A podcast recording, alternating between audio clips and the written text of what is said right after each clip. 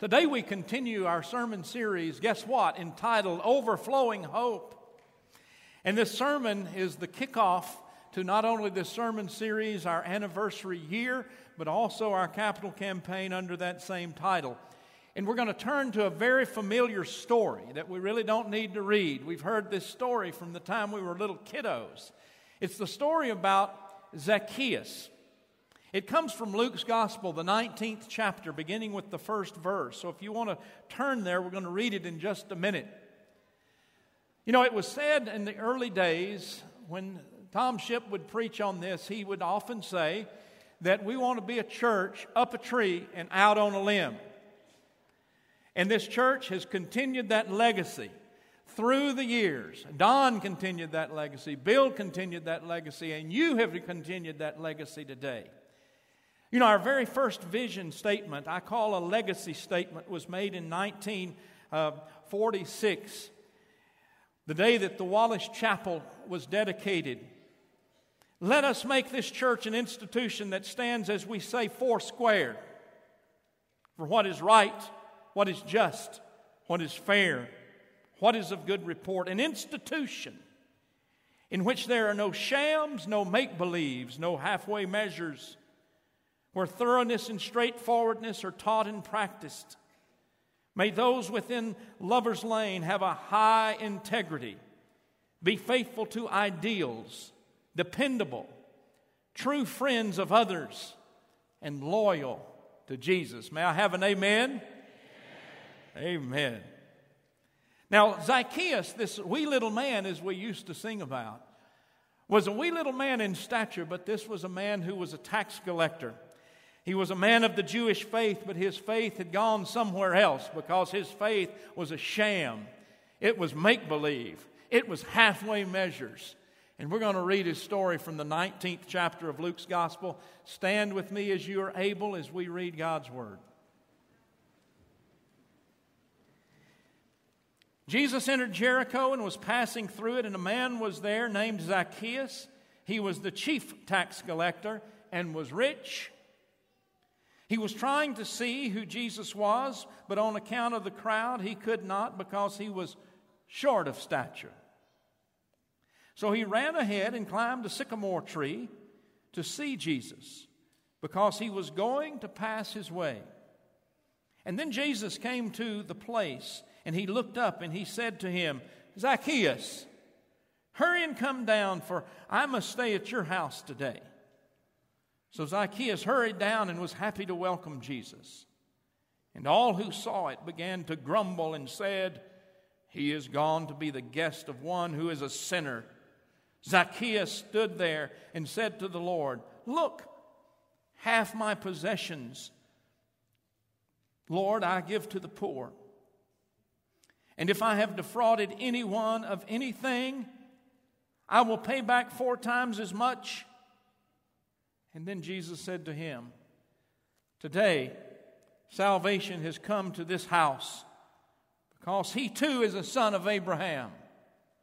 For the Son of Man came to seek and to save the lost. This is the word of God for the people of God. Thanks be to God. You may be seated.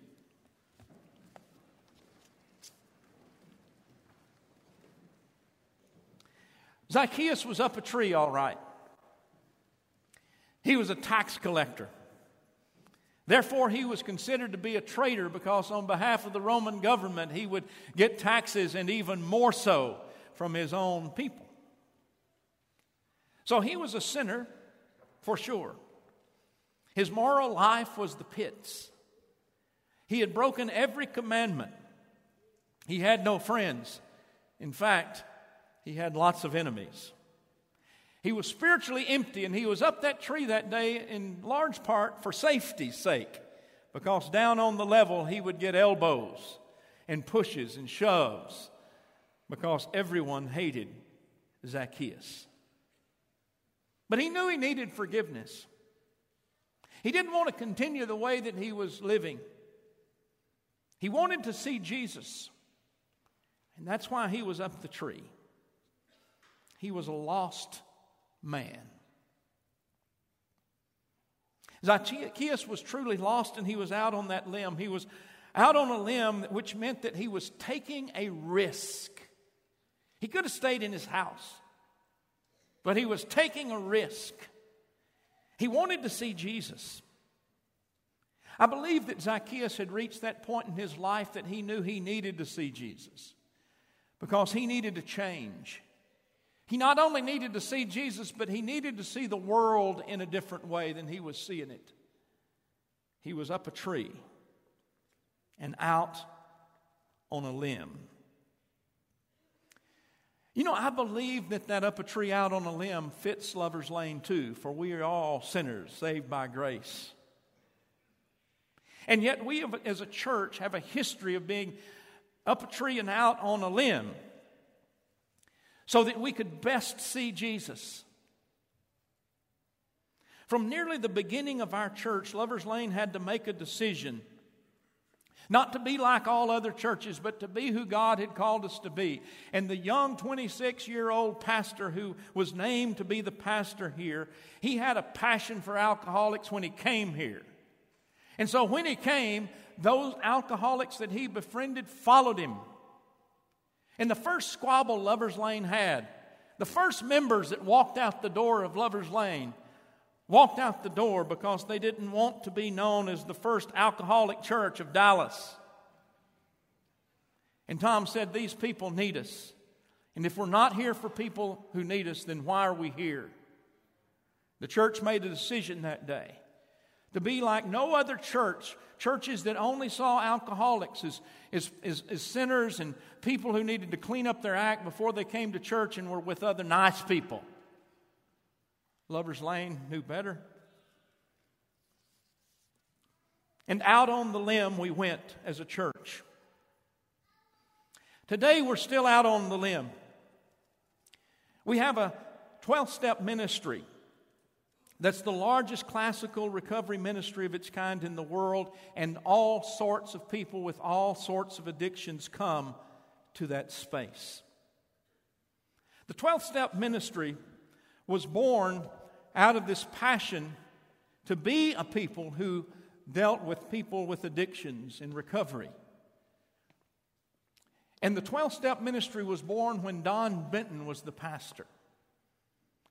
And Don Benton and members of this church saw fit to get out on a limb and buy the property across the street that became the Center for Spiritual Development. And the Center for Spiritual Development today, Mike could tell us, Andrea could tell us, there are 950 people a week dealing with addictions here at this place. They go through the doors of that old house that has served its time. They go through those doors and they can say without question. I'm Dan, and I'm an alcoholic. And this church, this 12 step ministry, this space saved my life. And Don, the new CSD, we want to name after you.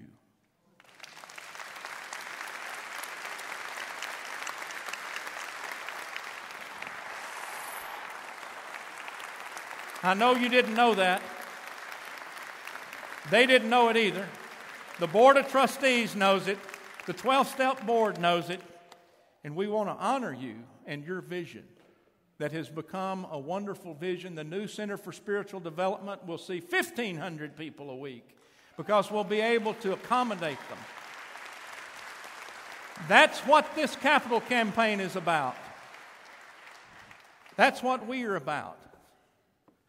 We are about celebrating ministry in a way that is unique to us. We don't have to look over our shoulders and try to be like any other church. God didn't call us to be anything but who we are a radically generous and gracious, welcoming church, welcoming all people. Amen. Lover's Lane went out on the limb in the 1960s when this church was torn apart with civil rights conflicts everywhere. Segregation was boss.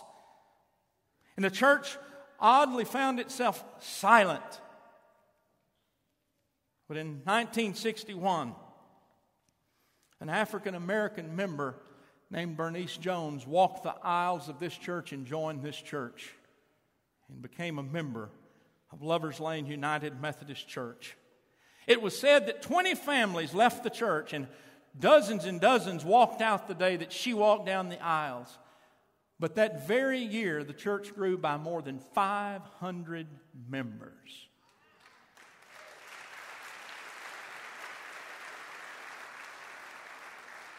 And today, I dare say, we are the most diverse United Methodist Church in our region, at least, if not in all of United Methodism. This church went out on a limb when it moved from Lover's Lane to Northwest Highway so that we could reach more people for Christ. We wanted to look into the eyes of more people and see Jesus. And so we moved here, which was a, a huge move. Some people were tied to the old property, to the old church. But we knew we needed to be in a more accessible place. In 1977, when the windows of this church uh, building, this room, the largest stained glass room in the United States, when it was coming out of the ground in a finance committee meeting, Tom Shipp fell dead at the table. Some months later, this shocked church received its new pastor in Don Benton. And Don Benton not only healed the hurts in his ministry, but he also kept this building going and kept this campus going forward and pastored this church for the next 18 years. Don led this church into the risky business of climbing up a limb and saying, We need to be out there where the people are. We need to be every member in ministry. And that was the theme every member in ministry. This was the church with the heart. And this was the time when Promise House and when Trinity River Mission and Family Place and other outreach ministries were born here at Lover's Lane. Lover's Lane saw Jesus in the face of Hispanic children, runaway youth, members in the hospital, a new budding church in Russia, a people in the greater Dallas area with needs that this church would address. And Lover's Lane went out on the limb during Bill Bryan's era. Bill opened our eyes to see social justice issues were the business of the church. He opened this church's eyes to see the LGBTQ community in ways that the church may not have quite been ready to see at the time. But the church has become a church that recognizes that we are loving all people, not select people, all people into relationship with Jesus Christ.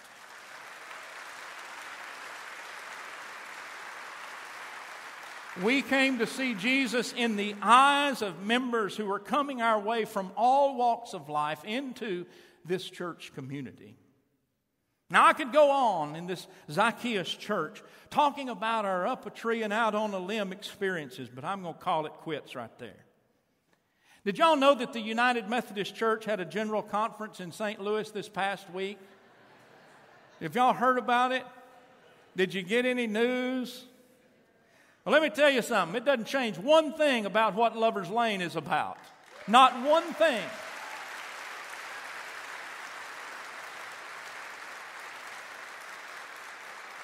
The church took a hard turn to the right.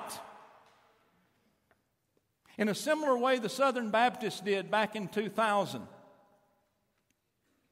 The Baptists split, as you recall, largely over literalist understandings of the Bible and fundamentalist theology regarding many issues. And they saw the purging of schools and other institutions. And we're not going to see that in the United Methodist Church. Who was right and who was wrong and all the purging that went on, that's not going to happen in the United Methodist Church. We are not fundamentalists. We are not biblical literalists. We have passed um, a measure that probably will not stand in the, judici- in the Judicial Council, our Supreme Court. But I want to say we're going to talk about more of that tonight. So if you want to come tonight, Asbury Hall, 6 o'clock. I want to say this I wish the entire United Methodist Church was streaming in this morning. I wish all 12, 12 million and 700,000 United Methodists across the world were streaming in this morning. I wish that they could see the United Methodist Church. I wish they could see what happened on Thursday night when this church gathered in its diversity to pray and to cry with one another, to hear Leah's song that she had written that we're going to hear tonight, and to help us overflow hope into the lives of people who are hurt. I wish the United Methodist Church could be here on a Wednesday night and, and could go with those who are going to the Powledge unit to see the inmates there where we've been going for the last 20 years.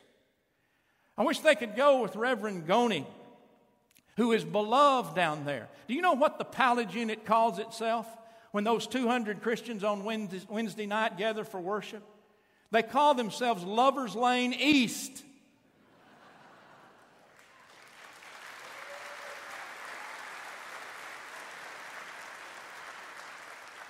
I wish the United Methodist Church could walk across the street any day of the week and hear people say, My name is Bill. And this group, this space, saved my life. Help us overflow hope into the lives of others as we seek to build our recovery ministry. I wish the United Methodist Church could go to 723 Fort Worth Avenue and could see the young adults who are gathering there in this mission hub, ready to reach out to Trinity River Mission and to Wesley Rankin Center, where we're already ministering but could reach out through worship and attract other young adults to come our way. I wish the United Methodist Church could see us in the garden baptizing babies and baptizing adults, baptizing deaf people and African people and straight people and gay people and offenders and addicts and all who gather and get into the same water and we don't change it out between groups. I wished we could see that as a church. In this capital campaign, when we reduce our debt, we increase our ministry and outreach funding. When we grow our endowment, we, re- we increase our ministry and outreach funding. When we build 723, we reach out to more young people. When we build the CSD, we make ourselves available in a better way for more people who are coming here for recovery.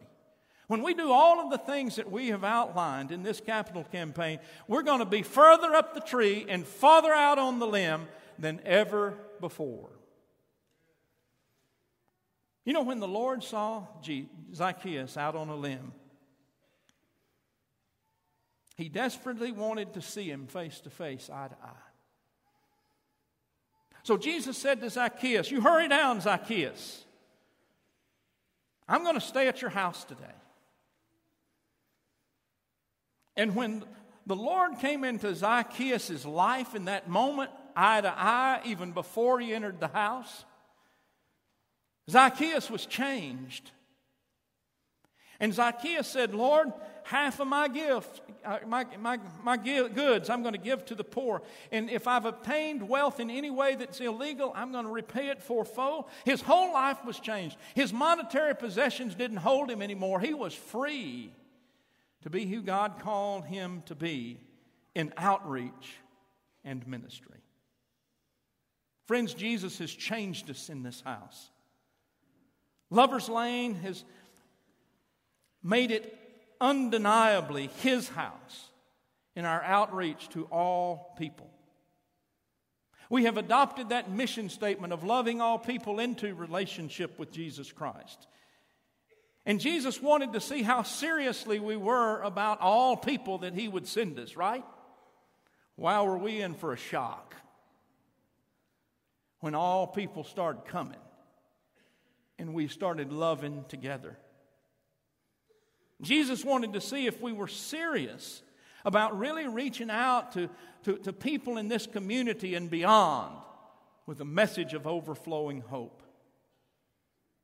Jesus caused us to cast the net wide and to draw that net in with people who would bring their hurts, who would bring their hopes, who would bring their lives eye to eye with Jesus for the transformation of the world. Amen.